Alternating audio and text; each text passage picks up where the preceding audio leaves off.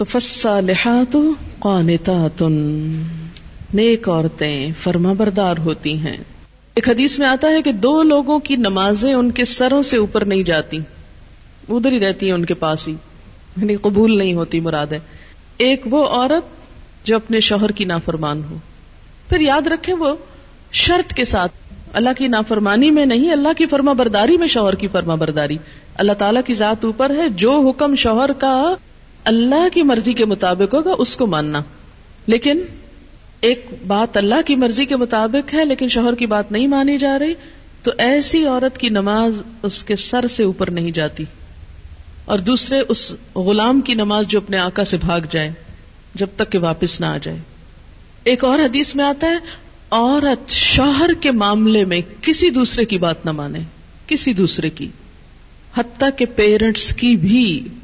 آپ کو پتا ہے کہ والدین کی اطاعت فرض ہے، اللہ تعالیٰ نے قرآن پاک میں کیا کہا، اللہ کی عبادت کرو اور ماں باپ کی بات مانو۔ لیکن جب ایک عورت کی شادی ہو جاتی ہے تو اب اس کے لیے اس کا اصل گھر کون سا ہے؟ شوہر کا گھر ہے، اور اب اس کے لیے والدین کی اطاعت سیکنڈری ہے، شوہر کی اطاعت نمبر ون ہو گئی ہے۔ پہلے والدین اس کی کفالت کر رہے تھے، اب شوہر اس کی کفالت کر رہا ہے، اب ایک نیا گھر بن رہا ہے۔ اس کے ڈسپلن میں کیا ہے کہ بیوی شوہر کی بات مانے، نہ کہ میکے کی ڈکٹیشن لیتی رہے روز ٹیلی فون پر۔ آج کل جتنے کمیونیکیشن کے ذرائع بڑھ گئے اتنے ہی مسائل بڑھ گئے، اور اس کی ایک بنیادی وجہ کیا ہے کہ اچھے مشورے تو کم ہی ملتے ہیں، زیادہ تر ٹیلی فون بھی غیبت پروموٹ کرنے کا ذریعہ بن گئے کہ اس میں جو گفتگو ہوتی ہے، کبھی آپ کراس ٹاکنگ کسی کی سنیں، بعض اوقات نہیں دل بھی چاہ رہا تھا مگر سن رہے ہوتے ہیں، تو آپ دیکھیں کہ لوگ جو عمومی طور پہ باتیں کر رہے ہوتے ہیں وہ کیا ہوتی ہیں، اس نے یہ کر دیا، اس نے وہ کر دیا، اس کا یہ۔ تو شادی کے بعد شوہر اور بیوی کو کیا چاہیے؟ باہم ایک دوسرے کو اعتماد ملیں، اپنے مسئلے مسائل باہم حل کریں، خصوصاً پیرنٹس تک معاملہ کم سے کم جائے، نہ ہی جائے تو اچھا ہے، کیونکہ بہت جذباتی ہوتے ہیں نا ماں باپ بچوں کی محبت میں، اور بچیوں سے تو خاص طور پہ بہت پیار ہوتا ہے، اتنے لاڈ سے پالا ہوتا ہے۔ جب وہ دیکھتے ہیں کہ بچی اگلے گھر میں خوش نہیں تو ان کی ساری خوشیوں پہ پانی پھر جاتا ہے۔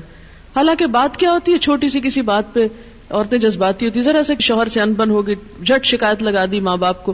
اب کیا ہوا، وہاں جو شوہر کی عزت تھی وہ خاک میں ملی، شوہر جو ہے وہ اور باغی ہوا کہ میری عزت نہیں تمہارے میکے میں۔ اب کیا ہے، پابندی لگ گئی کہ ماں کے گھر نہیں جانا، پھر روتی عورتیں آتی ہمارے شوہر اتنے ظالم ہیں کہ وہ ہمیں ماں باپ کے گھر نہیں جانے دیتے۔ کیا یہ جائز ہے اسلام میں؟ بظاہر تو واقعی ناجائز ہے، لیکن کبھی آپ کھولتے جائیں کتاب تو پتہ چلے گا کہ اصل سبب کیا تھا کہ ماں باپ سے ملنا روکا گیا۔ بہت سے کیسز میں ماں باپ سے شوہر صرف اس لیے نہیں ملنے دیتے کہ الٹی پٹیاں پڑھائی جاتی۔ ایک دفعہ عورت ہو کے آتی ہے میکے سے تو موڈ بدلا ہوا ہوتا ہے، تو ایسی صورت میں اصل حکم کیا ہے کہ شوہر زیادہ اہم ہے، اب اب اس کی بات مانی۔ اور یہ کیوں اتنا سخت ڈسپلن رکھا گیا؟ کیونکہ جب تک ایک عورت کی وفاداری اس کے اپنے گھر سے نہیں ہوگی، گھر نہیں بنے گا، وہ بات بات میں ادھر بھاگی جا رہی ہے، یہ گھر خراب ہو رہا ہے۔ اب اس کی اہمیت، اس کی زیادہ اہم ڈیوٹی کیا ہے کہ اب وہ نئے گھر کی تعمیر کرے، اس لیے کہ شوہر نے مہر بھی دیا ہے، گھر دیا ہے، سب ضروریات پوری کر رہا ہے۔ اب آئندہ اللہ تعالیٰ نے ایک نئی نسل لانی ہے، ان کی تربیت ہے، ان کا کام ہے، اتنی ذمہ داریاں آنے والی ہیں۔ اب چھوڑو دھیان پیچھے کا، اب آگے کا سوچو، قدموا لانفسکم۔ تو اس لیے، اور اللہ سے بڑھ کر ہمارے لیے مہربان، ہمارے لیے محبت کرنے والا، ستر ماؤں سے بڑھ کے پیار کرنے والا اور کون ہو سکتا ہے؟ یہ مشورے وہ ہم کو دے رہا ہے، یہ رہنمائی وہ ہمیں دے رہا ہے، جو بظاہر ہمیں کڑوی نظر آتی ہے لیکن اسی کڑوی گولی میں شفا ہے۔ بظاہر انجیکشن تکلیف دہ ہوتا ہے، اس کا نام سن کے ہی ہم بدمزہ ہونے لگتے ہیں، لیکن اس کے بغیر صحت نہیں ہو سکتی۔ فالصالحات قانتات، دوسری خوبی حافظات للغیب بما حفظ اللہ۔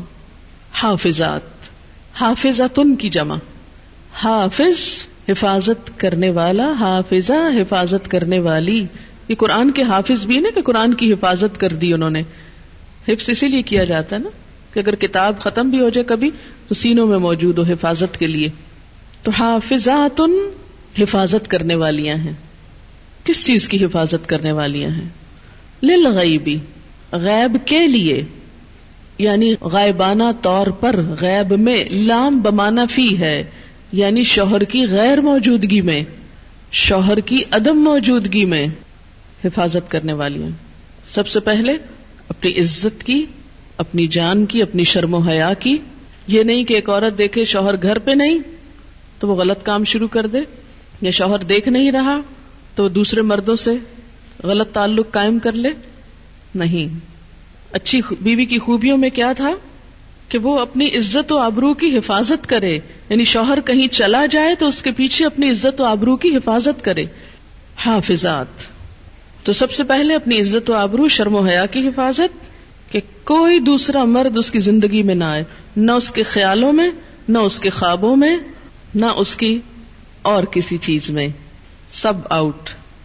محسنات، قلعہ بند. اسی لیے کہا گیا کہ اب وہ ایک شوہر کے حصار میں ہیں، ایک شوہر کے قلعے میں ہیں. محسنات، سب دوسرے مرد باہر. اب آپ دیکھیں کہ سب سے پہلی چیز تو عزت کی حفاظت ہو گئی. نمبر دو، رازوں کی حفاظت. شوہر اور بیوی کی جو تنہائی میں گفتگو ہو اس کو ڈسکلوز کرنے سے منع کیا گیا ہے، کہ وہ باہر جا کر سہیلیوں میں وہ قصے نہ سنائے.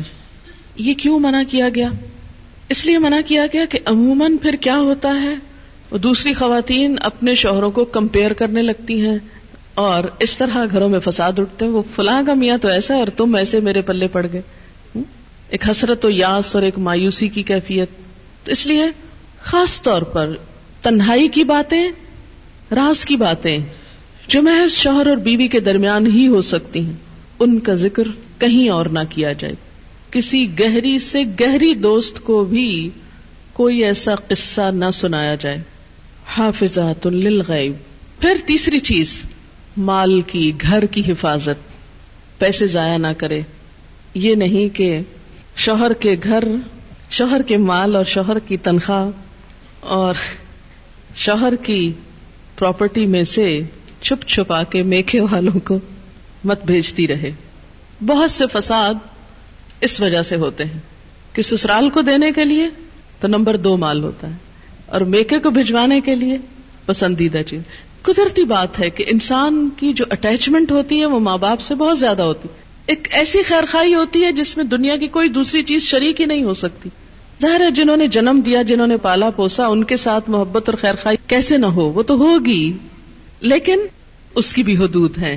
وہ حد سے آگے نہیں بڑھنی چاہیے کہ شوہر کما کے لائے اور ہر وقت عورت شکوا کرے، پورا ہی نہیں پڑتا، ہوتا ہی نہیں، ہے ہی نہیں، یہ بھی نہیں، وہ بھی نہیں، وہ بھی نہیں، اور پیسے بٹورتی چلی جائے اور ادھر سے چھپ چھپا کے دوسری طرف دیتی چلی جائے. نہیں، حتیٰ کہ فی سبیل اللہ بھی اگر عورت کو دینا ہے تو شوہر کی رضامندی ضروری ہے، یعنی شوہر کا مشورہ بھی ہونا چاہیے اس میں. الا یہ کہ اس کا اپنا مال ہو. اپنے مال میں بھی اچھا ہوتا ہے کہ انسان مشورہ کر لے کہ کیا خیال ہے، یہاں نہ کر دیا جائے. پیچھے وہ مہر کی بات ہوئی تھی نا کہ عورتوں کو ان کے مہر دے دو. اب عورت ایک مہر لے لے اور وہ کہے چونکہ میرا مال ہے جدھر مرضی خرچ کروں، تم کون ہو پوچھنے والے. نہیں، اس میں بھی ایک اچھے آئیڈیل گھر کی نشانی کیا ہے کہ باہم مشورے سے مال خرچ کریں. تو اللہ کی راہ میں دینے کے لیے بھی چھوٹا موٹا تو دینا جو ہے، جیسے صدقہ خیرات میں، جیسے کوئی فقیر آ گیا، کھانا کھلا دیا، کچھ راہ چلتے ہوئے کسی نے گاڑی کا دروازہ آپ کا نوک کیا، آپ نے کچھ نکال کے دے دیا. چھوٹی موٹی چیزوں میں تو ایک باہمی انڈرسٹینڈنگ ہوتی ہی ہے، لیکن بڑی اماؤنٹس خرچ کرنے میں کہ جس میں پتا ہو کہ شوہر مائنڈ کرے گا تو نہیں دینی چاہیے، اور خصوصاً اس کے مال میں سے. اور اسی طرح میکے کو دیتے وقت بہت ہی احتیاط کی ضرورت ہے. کوئی بھی چیز دینا ہو، ہماری ایک دوست نے، بزرگ دوست ہیں، انہیں ایک بڑی اچھی بات بتائی تھی، اور میں نے دیکھا کہ یہ اتنا خوبصورت زندگی کا اصول ہے، اگر اس پر عمل کیا جائے یا کیا جا سکے تو بہت سی بھلائیاں ہو سکتی. وہ کہتی ہیں کہ جب ہماری شادی ہوئی تو میں نے اپنے شوہر سے کہا، آج کے بعد آپ کے خاندان کو لک آفٹر کرنا میری ذمہ داری اور میرے رشتہ داروں کا خیال رکھنا آپ کی ذمہ داری. کہتے ہیں کہ اس طرح ہم دونوں کے خاندانوں میں بڑی محبت پیدا ہوئی. کہتی کہ میں نے اپنی ذمہ داری لی کہ میں سب تحفے تحائف اپنے سسرال کو دوں گی، اور میرے شوہر نے لی کہ وہ میرے بہن بھائیوں کو دیں گے. اب اس میں کیا ہے کہ دونوں ایک دوسرے کے خیال رکھ رہے ہیں. تو شوہر کو بہت خوشی ہوتی ہے جب اس کے بہن بھائیوں اور اس کے والدین اور اس کے رشتہ داروں کی کیئر کی جائے. اگر کوئی عورت شوہر کے دل میں جگہ بنانا چاہتی ہے تو اس کا بہترین نسخہ یہی ہے کہ اس کے رشتہ داروں، اس کے بہن بھائیوں کی قدردانی کریں، ان کا خیال رکھیں اور دل سے سنسیئر ہو جائیں ان کے لیے. اور اسی طرح بیوی کے لیے یہ بات بڑے اعزاز کی ہوتی ہے کہ اس کا شوہر اس کے بہن بھائیوں، پیرنٹس کا خیال رکھے اور ان کے لیے تحفے تحائف یا کچھ بھی لین دین کا وہ اہتمام کرے. تو اب آپ دیکھیں کہ جب آپ اپنے ہاتھ سے اپنے ماں باپ کو دیں گے تو وہ شک کی نگاہ سے دیکھے گا، جب وہ دے رہا ہوگا تو آپ چپ کر کے بیٹھی ہوں گی، اچھا نہ دیکھا، پھر دے دیا وہ فلاں کو، پھر دے دیا فلاں، تو ضرور ایک بد اعتمادی سی رہتی. لیکن جب آپس میں اگر ہو اگر ممکن ہو، کوئی ایک ضروری نہیں کہ آپ پہ امپوز کیا جائے، لیکن ایک اچھا مشورہ بعض اوقات اچھا فائدہ دے جاتا. اگر ممکن ہو اور شوہر تعاون کرنے والا ہو تو آپس میں یہ طے کر لیجیے، تو اس سے بہت زیادہ خوشگواری آئے گی. کیونکہ ایک خاندان کی خوشگواری صرف ایک خاندان کے ساتھ نہیں ہوتی، ان کے آس پاس یعنی سسرال اور میکے دونوں کے ساتھ خوشگوار تعلقات اس بیچ کے خاندان کو خوشگوار بناتے ہیں. اور جتنا زیادہ انسان مل جل کر رہنا سیکھے اور ایک دوسرے کے حقوق کا لحاظ رکھے، اتنی ہی زیادہ خوشیاں آتی ہیں. تو فالصالحات قانتات حافظات للغیب، مال کی حفاظت. اور آخری چیز بچوں کی حفاظت، بچوں کی تربیت. بہت سے جھگڑوں اور کیسز میں دیکھا گیا ہے کہ شوہر کو شکایت ہوتی ہے کہ بیوی بچوں کا خیال نہیں رکھتی. کئی باپ بچوں کے معاملے میں بہت ٹچی ہوتے ہیں، بہت سینسیٹیو ہوتے ہیں، وہ ماں سے بھی زیادہ بڑھ کر ماں بنتے ہیں ان کے لیے. اور چھوٹی چھوٹی چیز میں اس کو دوا پلائی ہے کہ نہیں، اس نے کھانا کھایا ہے کہ نہیں، ہر وقت ان کا دھیان بچوں میں ہوتا ہے. بہت اچھی بات ہے. اب ایسی عورتوں کی زیادہ شامت آتی ہے کہ جب شوہر بیوی کی بھی ذمہ داریاں لینے لگے بازو کا ضرورت سے زائد، تو اس میں یہ ہے کہ اگر بچہ کمزور ہو، اگر بچہ بیمار ہو تو ماں کی شامت آ جاتی ہے. لیکن یہ ہے کہ اصل ذمہ داری بچوں کے سلسلے میں ان کی تعلیم و تربیت کی ماں ہی کی بنتی ہے. اور اس میں اگر عورت کو تاہی کرے تو یہ چیز بھی گھر میں فساد کا سبب بنتی ہے. تو جو مائیں بچوں کی نگہداشت کرنا جانتی ہیں وہ گھر کو زیادہ بہتر خوشحال رکھ سکتی ہیں. اس میں آپ دیکھیں کہ حضور صلی اللہ علیہ وسلم نے قریش کی عورتوں کی تعریف فرمائی کہ قریش کی عورتیں کتنی اچھی عورتیں ہیں جو بچوں کے لیے انتہائی مہربان ہیں، ان کی کیئر کرنے والی ہیں. حافظات للغیب، للغیب میں کہ شوہر تو باہر کام کرنے گیا ہوا ہے، اب بعض مائیں کیا ہے مار مار کے بچوں کو ادھواں کر دیتی ہیں، شوہر کا غصہ بھی بچوں پہ نکال رہی ہوتی. شوہر کی موجودگی میں تو بعض وقت نہیں مار سکتی تو پیچھے ان کی شامت آتی معصوموں کی. تو یہ حافظات للغیب، اپنی عزت و آبرو، اپنے گھر بار، راز، بچوں، ان سب چیزوں کی کیئر، لک آفٹر، حفاظت. اور اگر نہ کی اور شوہر غریب نے کچھ نہیں کہا تو نہ صحیح، لیکن اللہ تعالیٰ پوچھے گا. کیوں؟ اس لیے کہ حدیث میں آتا ہے وَالْمَرْأَةُ رَاعِيَةٌ فِي بَيْتِ زَوْجِهَا وَمَسْئُولَةٌ عَنْهَا، عورت راعیہ، نگران ہے، فِي بَيْتِ زَوْجِهَا، اس کے شوہر کے گھر میں. یعنی شوہر کی مراد کیا ہے؟ شوہر کی عدم موجودگی میں نگرانی کس کی ہے؟ بیوی کی. یعنی وہ دیکھے، مثلا بچے یہ نہیں کہ بہت چھوٹے ہیں تو کیئر کرنے، مثلا بڑے ہیں تو بھی دیکھے کہ ان کی دلچسپیاں کیا ہیں، مشغلے کیا ہیں، تعلیمی صورتحال کیا ہے، اور اسی طرح بہت سی چیزیں. اور پھر رَاعِيَةٌ فِي بَيْتِ زَوْجِهَا وَمَسْئُولَةٌ عَنْهَا، اور اس سے اس کے بارے میں پوچھا جائے گا. یعنی قیامت کے دن عورت سے ان چیزوں کی نگہداشت کے بارے میں سوال کیا جائے گا. اچھا، عورت کو یہ حفاظت کیوں سونپی گئی؟ عورت کی خوبی حافظات کیوں بنائی گئی؟ بما حفظ اللہ، بوجہ اس کے جو حفاظت کی اللہ نے. کس چیز کی؟ ان کے حقوق کی. اللہ نے ان کے حقوق کو پروٹیکٹ کیا، مرد کو ذمہ دار بنایا، لہذا ان کو بھی اپنی ذمہ داری پوری کرنی چاہیے. اس طرح حقوق اور فرائض کا ایک خوبصورت بیلنس، خوبصورت بیلنس، دونوں اپنے اپنے مدار میں گھوم رہے ہیں. سورج دن کو چمک رہا ہے، چاند رات کو چمک رہا ہے. ایک وقت میں گھر کے لیے مرد کی ضرورت ہے، ایک وقت میں عورت کی ضرورت ہے. دونوں کا اپنا اپنا رول ہے، اپنی اپنی ذمہ داری ہے. خوشحالی اور روحانی مسرت اسی وقت آتی ہے جب دونوں اپنی اپنی ذمہ داری پوری کریں. اور ذمہ داری پوری کرانے کے لیے صرف قانون کافی نہیں ہوا کرتا. اب جیسے کہ مغرب میں عورت نے اسٹیٹ کو قوام بنانا چاہا کہ اسٹیٹ ان کے لیے قانون بنائے. اب دیکھیں قانون بنا کر آپ جبرن قہرن کسی آدمی کو کتنا پابند کر سکتے ہیں کہ تم ضرور بیوی کے حقوق دو، اور پولیس مین جائے گا اور پیچھے سے شوہر جو چاہے گا پھر کرے گا. تو پولیس تو نہیں یہ کنٹرول کر سکتی معاملہ، قانون تو نہیں کر سکتا. قانون کسی حد تک فائدہ دے سکتا ہے، لیکن اصل چیز اللہ کا تقویٰ ہے. جب تک معاشرے کے اندر خدا کا خوف نہیں آتا، نہ ایک عورت وفادار ہو سکتی ہے اور نہ ایک شوہر ذمہ دار ہو سکتا ہے. واللاتی، اور وہ عورتیں، تخافون، تم ڈرتے ہو، نشوزہن، ان کی سرکشی سے. نشوز کا لفظی معنی ہوتا ہے بلندی، اٹھان، ابھار، ارتفاع، خصوصاً جب کسی چیز میں یہ اٹھان ہجان کا نتیجہ ہو. ہجان، غصے، غضب. وہ عورتیں تم ڈرتے ہو ان کے اٹھان سے، ان کی سرکشی سے، ان کی بلندی سے. یعنی بلندی سے مراد یہاں کیا ہے کہ وہ شوہر کو یا اپنے سے حقیر سمجھتی ہے یا اپنے برابر کا سمجھتی ہے. ہمارے ہاں یہ جو ایکویلٹی کی بات آئی نا، اور ایکویلٹی کا تصور آیا، اس نے گھروں کو بہت نقصان دیا کہ جب حقیقت میں وہ ایکول تھی نہیں. کیونکہ ایکول تو ہوتا ہے انسان اپنی ہی کلاس میں.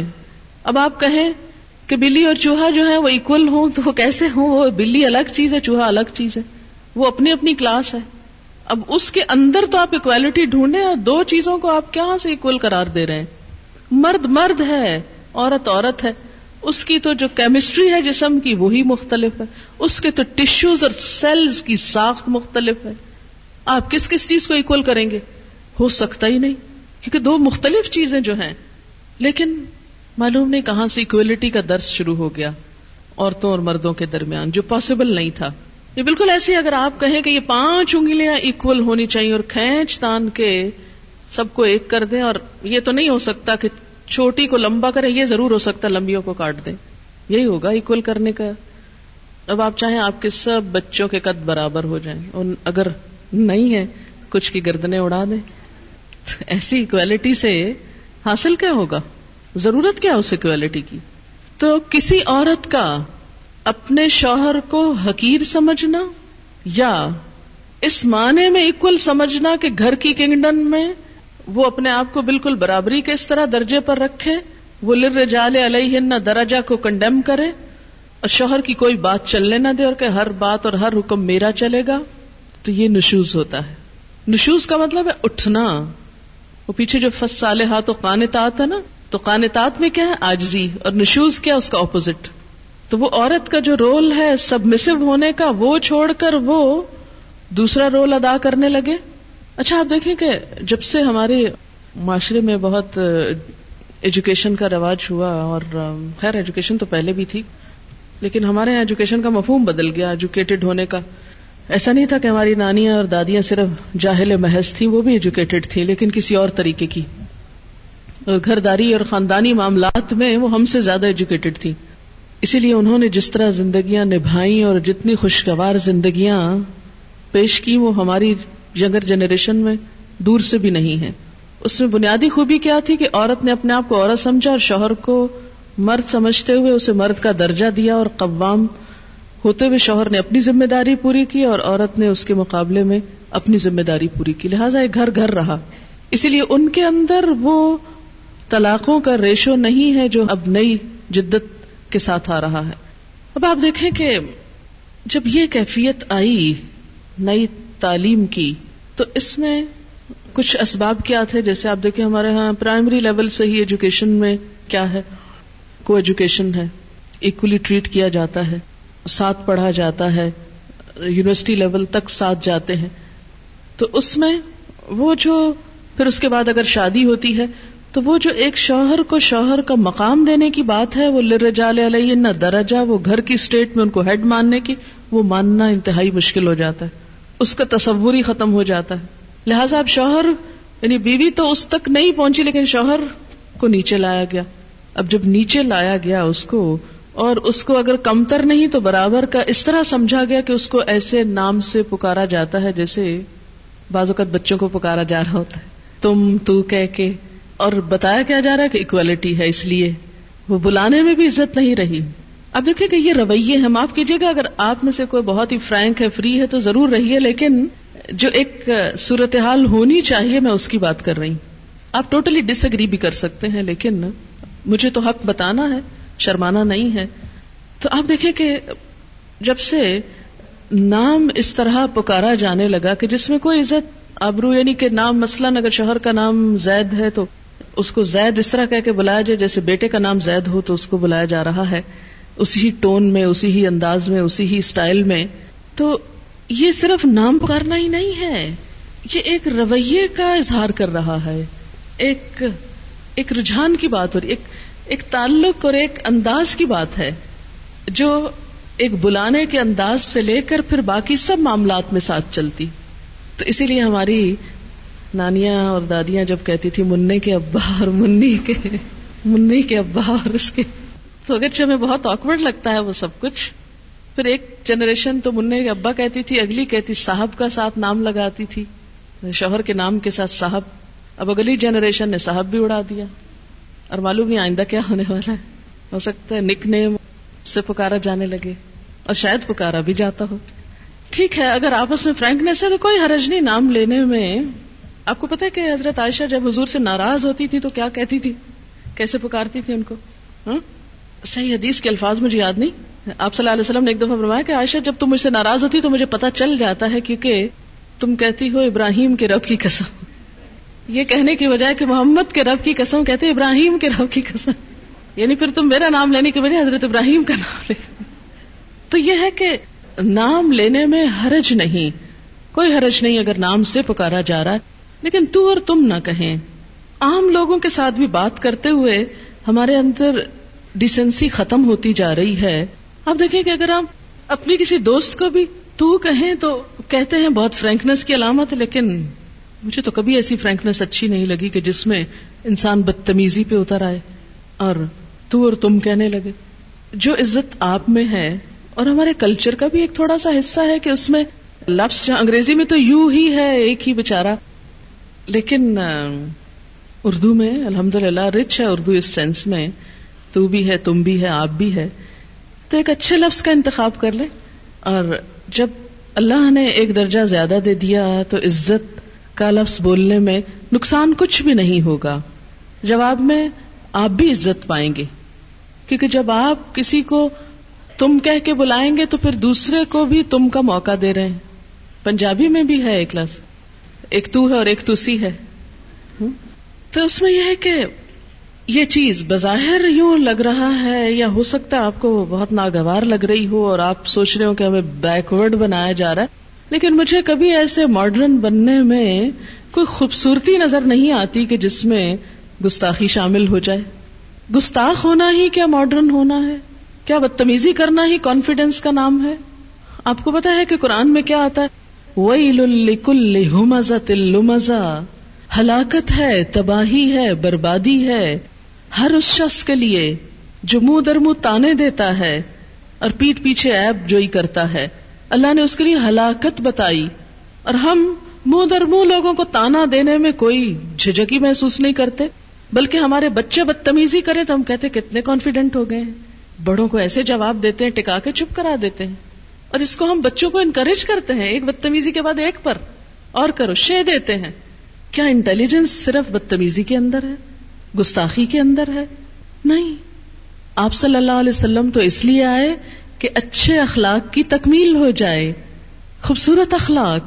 میں تو سمجھتی ہوں کہ نہ صرف یہ کہ شوہر، بچوں کو بھی اگر ہم عزت، احترام اور ادب سے بات کریں، جو خاص طور پر مجھے اردو سپیکنگ، یہ کہنا تو نہیں چاہیے کلاسیفیکیشن، لیکن کچھ چیزیں سمجھانے کے لیے لتعارف ہو کی بات جیسے قرآن میں آتی، کہ جیسے چھوٹے بچے کے لیے بھی سو رہے ہیں، کر رہے ہیں، اتنا اچھا لگتا ہے یہ جب کوئی بولتا ہے. اگرچہ ہمیں عادت نہیں ہوئی اور اب تک عادت نہیں ہے تو بہت مشکل ہے اس کو ہم پلٹیں، لیکن ہمیشہ سے مجھے بہت اچھا لگتا ہے جب بچے کے لیے بھی کوئی کہتا ہے کہ بچے کو یہ سو رہے ہیں. ایک ادب کی بات ہے، کہ احترام کی بات ہے. تو اس کو جب ہم نے کنورٹ کر لیا تو ہم نے کہا ہم تو آزاد ہو گئے. کیا آزادی کا یہی مفہوم ہے کہ ادب احترام سے بھی آزاد ہو جائے انسان، اچھے اخلاق سے بھی آزاد ہو جائے؟ تو نشوز کیا ہے عورت کا شوہر کو حقیر سمجھنا، اس کے مقابلے میں سرکشی کرنا، بدتمیزی کرنا، بد اخلاقی کرنا، اس کے ساتھ اس کی بات نہ ماننا، اس کو کنڈیم کرنا، اس کا مذاق اڑانا، اس کے درجے اور مقام سے گھٹانا، اس کے درجے سے گھٹانا وہ درجہ جو اللہ نے اس کے لیے رکھا، للرجال علیہن درجہ، اس کو کم کرنا، ہر معاملے میں کج بحثی، بد مزاجی، بد اخلاقی، ہٹ دھرمی، نشوز میں بے حیائی بھی آتی ہے، شوہر کا حق کے خاص یعنی بے وفائی، کہ ایک عورت اپنے شوہر کے علاوہ کسی اور مرد کی طرف راغب ہے، یہ چیز بھی آتی، کیونکہ حدیث سے یہ بات ثابت ہوتی ہے، آپ صلی اللہ علیہ وسلم نے فرمایا خبردار عورتوں کے متعلق نیک سلوک کی وصیت قبول کرو، وہ تمہارے پاس صرف تمہارے لیے مخصوص ہیں، اس کے سوا تم ان کے کچھ بھی مالک نہیں، بجز اس کے کہ وہ کھلی بے حیائی کریں، اگر وہ ایسا کریں تو تم انہیں بستروں میں علیحدہ کر سکتے ہو اور اس طرح مار سکتے ہو کہ چوٹ نہ آئے، واللاتی تخافون نشوزہن، تو یہاں فرمایا گیا کہ جو شوہر ڈرتے ہوں، کانپتے ہوں اپنی بیویوں کی بد مزاجی سے، خوف کھاتے، تخافون، تو کیا کرو، فائزوہن، ان کو نصیحت کرو، واعظ، واعظ یعظ، کیسی نصیحت، اس میں دو چیزیں ہوتی ہیں، واعظ ہوتا ہے کسی کا دل نرم کرنے کے لیے بھلائی کی بات کرنا، اور نمبر دو اجر و ثواب کے حصول کی ترغیب دینا، اجر و ثواب کے حاصل کرنے کا شوق دلانا، یہ اس کو واعظ بولتے ہیں، پہلے یہ درس کا نام کم ہوتا تھا، کہتے فلاں جگہ واعظ ہو رہا ہے، اب وہ لفظ بیچارہ واعظ بدنام ہو گیا کہ بڑے واعظ بنتے، اردو شاعری میں بڑا مذاق اڑایا گیا ہے واعظ کا، حالانکہ وہ بیچارہ بھلا کر رہا ہے آپ کا اور آپ اس کا مذاق اڑا رہے ہیں، کیونکہ نصیحت کہاں اچھی لگتی ہے کسی کی، تو واعظ عربی زبان کے لفظ میں دو چیزیں، کسی کا دل نرم کرنے کے لیے اس سے بھلی بات کرنا، اور نمبر دو اجر اور ثواب کے حصول کی ترغیب دینا، تو شوہر کو کیا حکم دیا گیا کہ جو بیوی تمہارے ساتھ بدتمیزی کرتی ہے، بد کلامی کرتی ہے، سرکشی کرتی ہے، تو جواباً تم نہیں کرو، سب سے پہلا کیا کرو، ان کو نصیحت کرو، ان کو بھلی بات کرو، تم نرمی سے معاملہ کرو، جیسے کہ ایک اور جگہ پر آیا نا کہ اگر تمہارے اور ان کے درمیان عداوت بھی ہے، یعنی اگر ان من ازواجکم و اولادکم عدو لکم، دشمن بھی ہیں وہ تمہارے، فاحذروہم، تو ان سے محتاط رہو، لیکن وان تعفوا وتصفحوا وتغفروا، تین لفظ اوپر تلے، ان تعفوا معاف کر دو، تصفحوا درگزر کرو، تغفروا بخش دو، قصور جانے دو، فان اللہ غفور رحیم، تو شوہروں کو کیا تلقین ہے اللہ کی طرف سے، کہ بیوی کی طرف سے عداوت بھی ہو، دشمنی تک آ جائے، یعنی سرکشی اپنی آخری حد کو پہنچ جائے، کہ صرف بد کلامی نہیں، کسی اور کے ساتھ مل کر عداوت تک بات آ گئی، تو تم نے جواباً کیا کرنا ہے، معاف کرنا ہے، فعظوہن، نصیحت کرنا ہے، ان کا دل نرم کرنے والی بات کرنی ہے، یعنی ان کی ایک طرح سے اخلاقی تربیت کرنا ہے، ان کو آخرت کا احساس دلانا ہے، اس لیے میں سمجھتی ہوں کہ وہ شوہر جو اللہ تعالیٰ کی اس آیت پر عمل کرتے ہیں، یا ایھا الذین آمنوا قوا انفسکم واہلیکم نارا، اے لوگو جو ایمان لائے ہو بچاؤ اپنے آپ کو اور اپنے بال بچوں کو آگ سے، تو اس کے لیے وہ جو دینی تعلیم کا انتظام کیے رکھتے ہیں مستقل بنیادوں پر گھر میں، تو پھر ان کو ایسی صورتحال کم ہی دیکھنا پڑتی ہے کہ بیوی ان کے سامنے بد اخلاق ہو یا بد مزاج ہو، کیونکہ ہر روز اگر چھوٹی سی بات، آپ دیکھیں کہ گھر والوں کے ساتھ مل کر ہم تفریح کرتے ہیں، کھانا کھاتے ہیں، ٹیلی ویژن دیکھ رہے ہیں اور بہت کچھ کر رہے ہیں، تو کیا گھر والوں کے ساتھ مل کر ایک چھوٹی سی گیدرنگ، چاہے روز نہ بھی ہو، ہفتے میں ایک دو دن ہو، کیا کچھ اچھی باتوں پہ نہیں ہو سکتی، کوئی اچھا موضوع گفتگو کا نہیں ہو سکتا کہ جس میں کوئی دلوں کو نرم کرنے والی بات بھی ہو، اخلاقی تربیت بھی ہو؟ نبی صلی اللہ علیہ وسلم نے اس کا خاص اہتمام فرمایا، آپ کو معلوم ہے کہ ہر روز عصر کے بعد ازواج مطہرات کی تعلیم کا وقت ہوتا تھا، کتنے شوہر ہیں کہ جو اپنی یہ ذمہ داری پوری کرتے ہوں، یہ سنت ہی اٹھ گئی، شوہر کی ذمہ داری صرف دنیا میں ہے بیوی کو کھلانا پلانا اور اچھا پہنانا نہیں، اس کی ذمہ داری یہ بھی ہے کہ قو انفسکم واہلیکم نارا آخرت میں آگ سے بچانا بھی ہے. اب کیا کیا جائے کہ وہ تو دنیا کی ذمہ داری بھی پوری کرنے سے کترا رہے ہیں، آخرت کی کہاں ہوگی. بہرحال تو سب سے پہلا کام کیا بتایا گیا کہ اگر عورت اطاعت نہیں کرتی، تمہیں تمہارا حق نہیں دیتی، تو تم اس کے ساتھ نرمی برتو، فَعِظُوهُنَّ، نصیحت کرو، سمجھاؤ بجاؤ.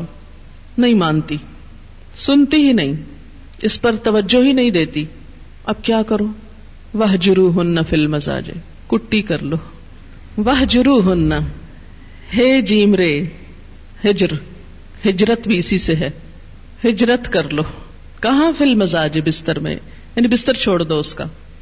بیڈ روم بھی ہو سکتا ہے، یعنی بیڈ روم الگ کر لو یا بیڈ الگ کر لو، یا ممکن نہ ہو اور جگہ نہ ہو یا اور بیڈ نہ ہو تو منہ موڑ لو، یعنی ناراضگی کا اظہار، خفگی کا اظہار. اب دیکھیں کہ بہت سے معاملات اس سے پھر سلجھنے لگتے ہیں. عورت کے لیے شوہر کی بے رخی بہت تکلیف دہ چیز ہوتی، ناقابل برداشت. جب دیکھتی کہ شوہر ناراض ہو گیا تو پھر اس کو فکر ہونے لگتی. وَاہْجُرُوهُنَّ، ان کو چھوڑ دو. لیکن بخاری میں آتا ہے لا تہجر الا فی البیت، گھر چھوڑ کے نہیں جانا. شوہر کو منع کیا کہ گھر نہیں چھوڑنا، گھر کے اندر ہی رہنا ہے. یعنی اصل میں اشارہ ہے اس چیز کی طرف کہ جسمانی تعلق منقطع کر لے، بات چیت چھوڑ دے، تھوڑا موڈ آف کر لے. شاید بے رخی سے پہلے کیا ہے، نرمی کرے، نرمی نہیں چلی اب سختی کر لے، یعنی بے رخی کر لے. کچھ لوگ سمجھانے سے مان جاتے ہیں، معاملہ حل ہو گیا. کچھ لوگ ناراضگی سے مانتے ہیں، وَاہْجُرُوهُنَّ سے مان جاتے ہیں. لیکن کچھ ایکسیپشنل کیسز ایسے بھی ہوتے ہیں کہ جن کو نہ دوا اثر کرتی، نہ انجیکشن اثر کرتا ہے، ان کے لیے آپریشن ضروری ہوتا.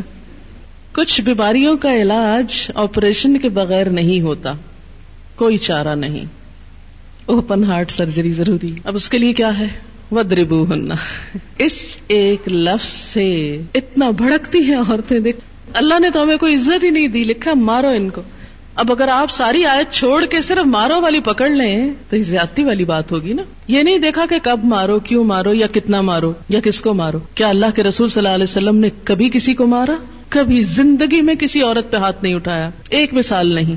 ورنہ اگر یہ اتنا ضروری ہوتا تو آپ خود مار کے دکھاتے، لیکن آپ کی سنت میں ایسی کوئی چیز نہیں ملتی. آپ دیکھیں کہ کچھ بیماریاں ایسی ہوتی ہیں کہ جس میں الیکٹرک شاکس لگائے جاتے ہیں نا، تو یہ ایک طرح سے شاک لگانے والی بات. اور مارنے سے مراد یہ نہیں کہا گیا کہ مار کے ہڈی پسلی توڑ دو. دو چیزیں شرائط ہیں ساتھ، منہ پہ نہیں مار سکتے. نمبر دو، ایسی مار نہیں مار سکتے کہ نشان چھوڑے، یعنی مارنے میں کوئی مار غیر مبرح کا لفظ آتا ہے، ایسی مار نہیں کہ جس میں ان کے جسم پر کوئی نشان آئے. ابن عباس نے اس کی تفسیر کی ہے کہ جیسے مسواک، ٹوتھ برش، ایک پین. اور بعض علماء نے یہ کہا کہ صرف یوں اشارہ، کیونکہ یہ کہا گیا نا ایسی مار نہ مارو کہ چوٹ آئے. یہ حدیث وضاحت کر رہی ہے کہ چوٹ نہ آنے دینا. تو پھر اگر چوٹ نہ آئے تو وہ کون سی مار ہے جس میں چوٹ نہ آئے؟ چوٹ تو آئے گی، لگے گی تو چوٹ آئے گی. تو اس پہ انہوں نے اس کی وضاحت کیا کی کہ اس طرح، یعنی جیسے ڈنڈا دکھانے والی بات ہوتی ہے نا، غصے کی انتہا، یعنی مارنے کی بجائے یعنی دکھانا. اور ابن عباس نے کہا کہ صرف جیسے مسواک جیسی چیز کو، یعنی جس کو جیسے کسی کو جھنجھوڑنے کے لیے، کیونکہ کسی بھی سخت چیز کو دیکھ کر عورت ایک دم جھٹکا لگتا ہے اس کو کہ اچھا اب ہاتھ اٹھے گا، مار نہیں کھا سکتی. اور پھر اس میں آپ دیکھیں کہ یہ ایک نفسیاتی طور پر ایک اصلاح کا وہ رکھا گیا. اور پھر ایک اور چیز آپ دیکھیں کہ ایک مرد جو اتنا مظلوم ہو، آخر اس کا کتھارسس بھی تو ہونا تھا نا. ایک مرد جس کی بیوی بدتمیزی کرتی، بد کلامی کرتی، بات نہیں مانتی، حجت بازی، بحث، اور اس کے ساتھ ساتھ وہ بے وفا بھی ہے، اور روز غصے میں ہے، شوہر روز غصے میں ہے، کسی طرح سمجھانے سے سمجھ نہیں رہی، ناراضگی کو کچھ نہیں جانتی. تو کیا اب چھوڑ دیا جائے اس کو اس حال پہ؟ نہیں. گھر کو بچانے کے لیے آخری چارہ کار کہ آخری درجے تک پھر پریشرائز کرو کہ وہ پلٹ آئے، گھر کو بچائے، لوٹ آئے. ورنہ یہ بھی کہا جا سکتا تھا طلاق دے دو، نہیں بات مانتی طلاق دے دو، کتنا آسان تھا یہ کہنا. لیکن نہیں، طلاق نہیں، گھر کے اندر رکھتے ہوئے اصلاح. پھر اسی طرح آپ صلی اللہ علیہ وسلم نے فرمایا کہ کوئی اپنی بیوی کو یوں نہ مارے جیسے اپنے غلام کو مارتا ہے. پھر اسی طرح آپ صلی اللہ علیہ وسلم نے مارنے سے منع بھی کر دیا تھا. تو ہوا یہ کہ عورتیں بہت زیادہ دلیر ہو گئیں اور اس پر پھر اجازت دے دی گئی. اور آپ نے ساتھ ہی اجازت دینے کے ساتھ ہی فرمایا وَلَنْ يَضْرِبَ خِيَارَكُمْ، اور تم میں جو اچھے لوگ ہوں گے وہ ہرگز نہیں ماریں گے. یہ آپ نے خود فرمایا، اجازت دینے کے ساتھ کیا فرمایا وَلَنْ يَضْرِبَ خِيَارَكُمْ. ایک اور چیز کہ ابتدا میں جب سب سے پہلے یہ مسئلہ پیش آیا، سعد بن ربیع نے اپنی بیوی کو جنگل میں یعنی باہر کہیں ایک تھپڑ مار دیا، کوئی بات ہوئی ہوگی. خاتون اپنے باپ کے پاس آ گئی، باپ بیٹی کو لے کے حضور صلی اللہ علیہ وسلم کے پاس شکایت لے کے آ گئے کہ آپ کے ایک صحابی نے میری بیٹی کو تھپڑ مارا ہے. آپ نے فرمایا اول تقتس من، جاؤ تم بھی بدلہ لے لو، تم بھی مار لو، کیونکہ آپ صلی اللہ علیہ وسلم بہت انصاف پسند تھے. آپ نے کہا جاؤ بدلہ لے لو، تم بھی مار لو. وہ چلی گئی کہ وہی آ گئی کہ نہیں، عورت نہیں مارے گی. آپ صلی اللہ علیہ وسلم نے فرمایا اردنا امرن و اراد اللہ امرن والذی اراد اللہ خیر، ہم نے ایک چیز چاہی تھی اور اللہ نے کچھ اور چاہا، اور جو اللہ نے چاہا وہی زیادہ بہتر ہے. اس کو کیوں بہتر کہا گیا؟ اس لیے کہ اگر عورت مارے گی تو مرد کو بھڑکا کے زیادہ مار کھائے گی. آپ دیکھیں نا، جب دو بچے لڑتے ہیں تو جو اس میں طاقتور بچہ ہوتا ہے وہ دوسرے کو پیس ڈالتا ہے. اب ایک نرم و نازک عورت کو اگر اسلام کہتا ہاں مارو اپنے شوہر کو، تو کیا ہوتا؟ ہلکا سا ہاتھ مارتی، شوہر کو عورت اور اپنا ہی ہاتھ دکھا بیٹھتی اور سوج جاتا، اور شوہر کو بھڑکا کے چند مارے اور بھی کھاتی. اب دیکھیں شوہر طاقتور ہے، اس میں عورت کا ہاتھ روک کے عورت کو بچایا گیا کہ تم اس کو پروووک نہیں کرو، تم پروووک کرو گی وہ اور مارے گا تو اس میں پسے گا کون؟ عورت پسے گی.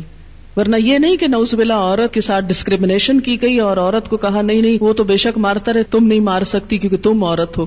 اس کو بھی مارنے کی لمٹس بتا دی گئی، اور وہ دراصل ایک طرح سے جھٹکا دینا مقصود ہے، نہ کہ عورت کو پیٹ پیٹ کے گھر سے نکال دینا. اور پھر خاص طور پر مارنے میں عورت کو جو روکا گیا وہ اسی وجہ سے کہ عورت زیادہ نقصان اٹھائے گی. آپ دیکھیں ویسٹ میں اس وقت عورتیں جو مار کھاتی ہیں، کبھی آپ نے بھی شاید کوئی نمونہ دیکھا ہو، بعض اوقات بہت بری طرح پٹی بھی ہوتی ہیں، اچھی خاصی پڑھی لکھی کمانے والی خواتین. اور اس میں میں سمجھتی ہوں کہ وجہ یہی ہے کہ وہاں جب عورت بھی مارنے پہ آ جاتی ہے تو پھر اس کا نتیجہ زیادہ سخت اسی کے اوپر پڑتا ہے، اسی پر زیادہ برا اثر پڑتا ہے، اس لیے عورت کو روک دیا گیا. پھر اس میں ایک اور چیز آپ یہ دیکھیں کہ یہ کوئی پسندیدہ روش نہیں. آپ دیکھیں کہ کسی بھی چیز کی ایک اجازت اور چیز ہے، اور اس کا استعمال اور چیز ہے، اور پھر استعمال کا طریقہ اور چیز ہے. وَضْرِبُوهُنَّ کا لفظ نمبر ایک آخری درجہ ہے اصلاح کا، نمبر دو شرائط کے ساتھ ہے، نمبر تین ناپسندیدہ ہے. اگر یہ کانٹیکسٹ آپ کو سمجھ میں رہے، میں ایک ایسے کیس کو جانتی ہوں، یہ تو بڑی آکورڈ بات، چونکہ ہر وقت لوگوں کے قصے کہانیاں سنتی رہتی ہیں، اسی لیے میں کہتی ہوں میں لوگوں سے بہت کچھ سیکھتی ہوں. اگر وہ سن سن کے باتیں نہ سیکھوں تو قرآن کی تفسیر نہ کر سکوں، کیونکہ مسائل کے ہوتے ہوئے جب تفسیر ہوتی ہے تو وہ زیادہ ریلیونٹ ہوتی ہے بنسبت اس کے کہ آپ خود ہی بولتے چلے جائیں. ایک عورت کا کہنا یہ تھا کہ جب تک میرا شوہر مجھے نہ مارے میری سیٹسفیکشن نہیں ہوتی. Can you imagine? وہ شوہر سے مطالبہ کرتی تھی کہ مجھے مارو. ایکسپشنل کیسز ہیں لیکن ہیں. بہرحال وَاہْجُرُوهُنَّ فِي الْمَضَاجِعِ وَاضْرِبُوهُنَّ فَإِنْ أَطَعْنَكُمْ، پھر اگر وہ تمہاری بات مان جائیں، اطعنکم یعنی اطاعت کرنے لگے، سرکشی چھوڑ دیں، فَلَا تَبْغُوا عَلَيْهِنَّ سَبِيلًا. تبغو بغا یبغی کا کیا معنی ہوتا ہے؟ حد سے تجاوز کرنے کی خواہش کرنا. بغی کا مطلب چاہنا بھی ہوتا ہے نا، کس چیز کو چاہنا؟ حد سے بڑھنا، حد سے تجاوز کرنے کا جواز تلاش کرنا. فلا تبغو، حد سے بڑھنے کا جواز تلاش کرنا. فرمایا پھر مارنے کے اور ناراض ہونے کے بہانے مت ڈھونڈو. اگر وہ بات مانتی ہیں، اطاعت کرتی ہیں، تو پھر ان کو مارنے کے بہانے مت ڈھونڈو، کیونکہ اللہ تعالیٰ تم پر پوری قدرت رکھتا ہے. ان اللہ کان علیاً کبیرا، بے شک اللہ بلند ہے، بہت بڑا ہے. یعنی اس اجازت سے ناجائز فائدہ مت اٹھاؤ. اگر ایسا کرو گے تو جو اللہ بلند ہے تم پہ پوری قدرت رکھتا ہے، وہ تم سے اس جرم کا بدلہ لے گا. یعنی کوئی شوہر جو اپنی بیوی پر کوئی ناروا زیادتی کرے، اللہ اس سے بدلہ لے گا. اسی لیے اللہ تعالیٰ کی یہ دو صفات یہاں آئی ہیں، ان اللہ کان علیاً، اور رحیمہ بھی ہو سکتا تھا لیکن کبیرہ تکرار کے لیے. پھر دوسری صفت بڑائی کی استعمال ہوئی کہ اے شوہر تم اپنے آپ کو بڑی چیز نہ سمجھو، تمہارے اوپر تمہارا رب تم سے بڑا ہے. وہ تمہیں پوچھنے کی پوری طاقت رکھتا ہے. اور یوں مرد کے اس وحشیانہ پن کو جو عورت کے ساتھ ہو سکتا ہے اسے پوری طرح کنٹرول کر لیا گیا. وَإِنْ خِفْتُمْ، چوتھا طریقہ، تین پہلے ہو گئے نا، چوتھا طریقہ، اور اگر تم کو ڈر ہو شقاق بینہما، ان دونوں کے درمیان اختلاف کا، دشمنی کا. دونوں سے مراد میاں بیوی، یعنی شوہر اور بیوی آپس میں سخت اختلاف میں ہیں. شقاق شین قاف قاف شق سے ہے، شاق گزرنے والی چیز، ایسا اختلاف جو سلجھایا نہ جا سکے، یعنی شوہر اور بیوی آپس میں سمجھوتا نہ کر پائیں. وَإِنْ خِفْتُمْ شِقَاقَ، اگر ایسی کھٹ پٹ ہو گئی کہ جو باہم اب ان سے سلجھ نہیں رہی، تو پھر بھی یہ نہیں کہا کہ فوراً طلاق دے دو، نہیں، کیا کرو، اب دونوں کے خاندان انٹرفیئر کریں گے. فَبْعَثُوا، تو مقرر کرو، بھیجو، حَكَمًا، ایک حکم. حکم اور حاکم میں فرق ہوتا ہے. حاکم عدالت میں ہوتا ہے اور حکم خصوصی فیصلہ کرنے والا، جو گھر کا بھی ہو سکتا ہے، کسی پنچایت کا بھی ہو سکتا ہے. تو مقرر کرو ایک فیصلہ کرنے والا، من اہلہی، اس مرد کے گھر والوں میں سے. وحکمن، اور ایک فیصلہ کرنے والا، من اہلہا، اس عورت کے گھر والوں میں سے. ان یریدا اصلاحا، اگر وہ دونوں ارادہ رکھتے ہوں اصلاح کا. دونوں کون؟ دونوں میاں بیوی بھی ہو سکتے ہیں اور دونوں حکم بھی ہو سکتے ہیں. بعض اوقات کیا ہوتا ہے، لڑکی والے لڑکی کی سائیڈ لے رہے ہیں، لڑکے والے لڑکے کی لے رہے ہیں، پھر وہی جھگڑا ہے، کوئی اصلاح نہیں ہو رہی. تو اگر دونوں حکموں کی یا دونوں میاں بیوی کی نیت ہے اصلاح کی، یوفق اللہ بینہما، اللہ ان دونوں میں موافقت پیدا کر دے گا، اللہ تعالیٰ اصلاح کر دے گا، یعنی بگڑے ہوئے حالات سنور جائیں گے. اور یہ اس لیے بھی کہ جب بہت جھگڑے ہونے لگتے ہیں نا، تو انسان کو خود سوچنے سمجھنے کی صلاحیت معروف ہو جاتی، اتنی تو تو میں میں اتنی تو تکرار ہوتی ہے کہ بعض اوقات انسان سک ہو جاتا ہے، تھک جاتا ہے، اور وہ سمجھتا ہے کہ نو وے، اب کوئی راستہ نہیں، بس اب مجھے چلے جانا چاہیے یہاں سے. لیکن ایسے موقع پر بھی اللہ تعالیٰ نے تنہا نہیں چھوڑا لڑنے والوں کو، ایک گھر کو ٹوٹنے سے بچا اور کہا اب دوسرے لوگ بیچ میں آئیں، وہ حالات سلجھائیں. اگر دونوں فریقین کی نیت ہے گھر بسانے کی، تو اللہ یوفق اللہ بینہما، اللہ بھی توفیق دے دے گا. ان اللہ کان علیما خبیرا، بے شک اللہ علم والا بھی ہے، خبر والا بھی ہے، اس کو سب پتا ہے کون گھر بسانا چاہتا ہے اور کون صرف اجاڑنا چاہتا ہے. لہٰذا وہ اسی کے مطابق توفیق دیتا ہے، اسی کے مطابق راہیں آسان کرتا ہے. وآخر دعوانا ان الحمد للہ رب العالمین. سبحانک اللہم وبحمدک، نشہد ان لا الہ الا انت، نستغفرک ونتوب الیک. والسلام علیکم ورحمۃ اللہ وبرکاتہ.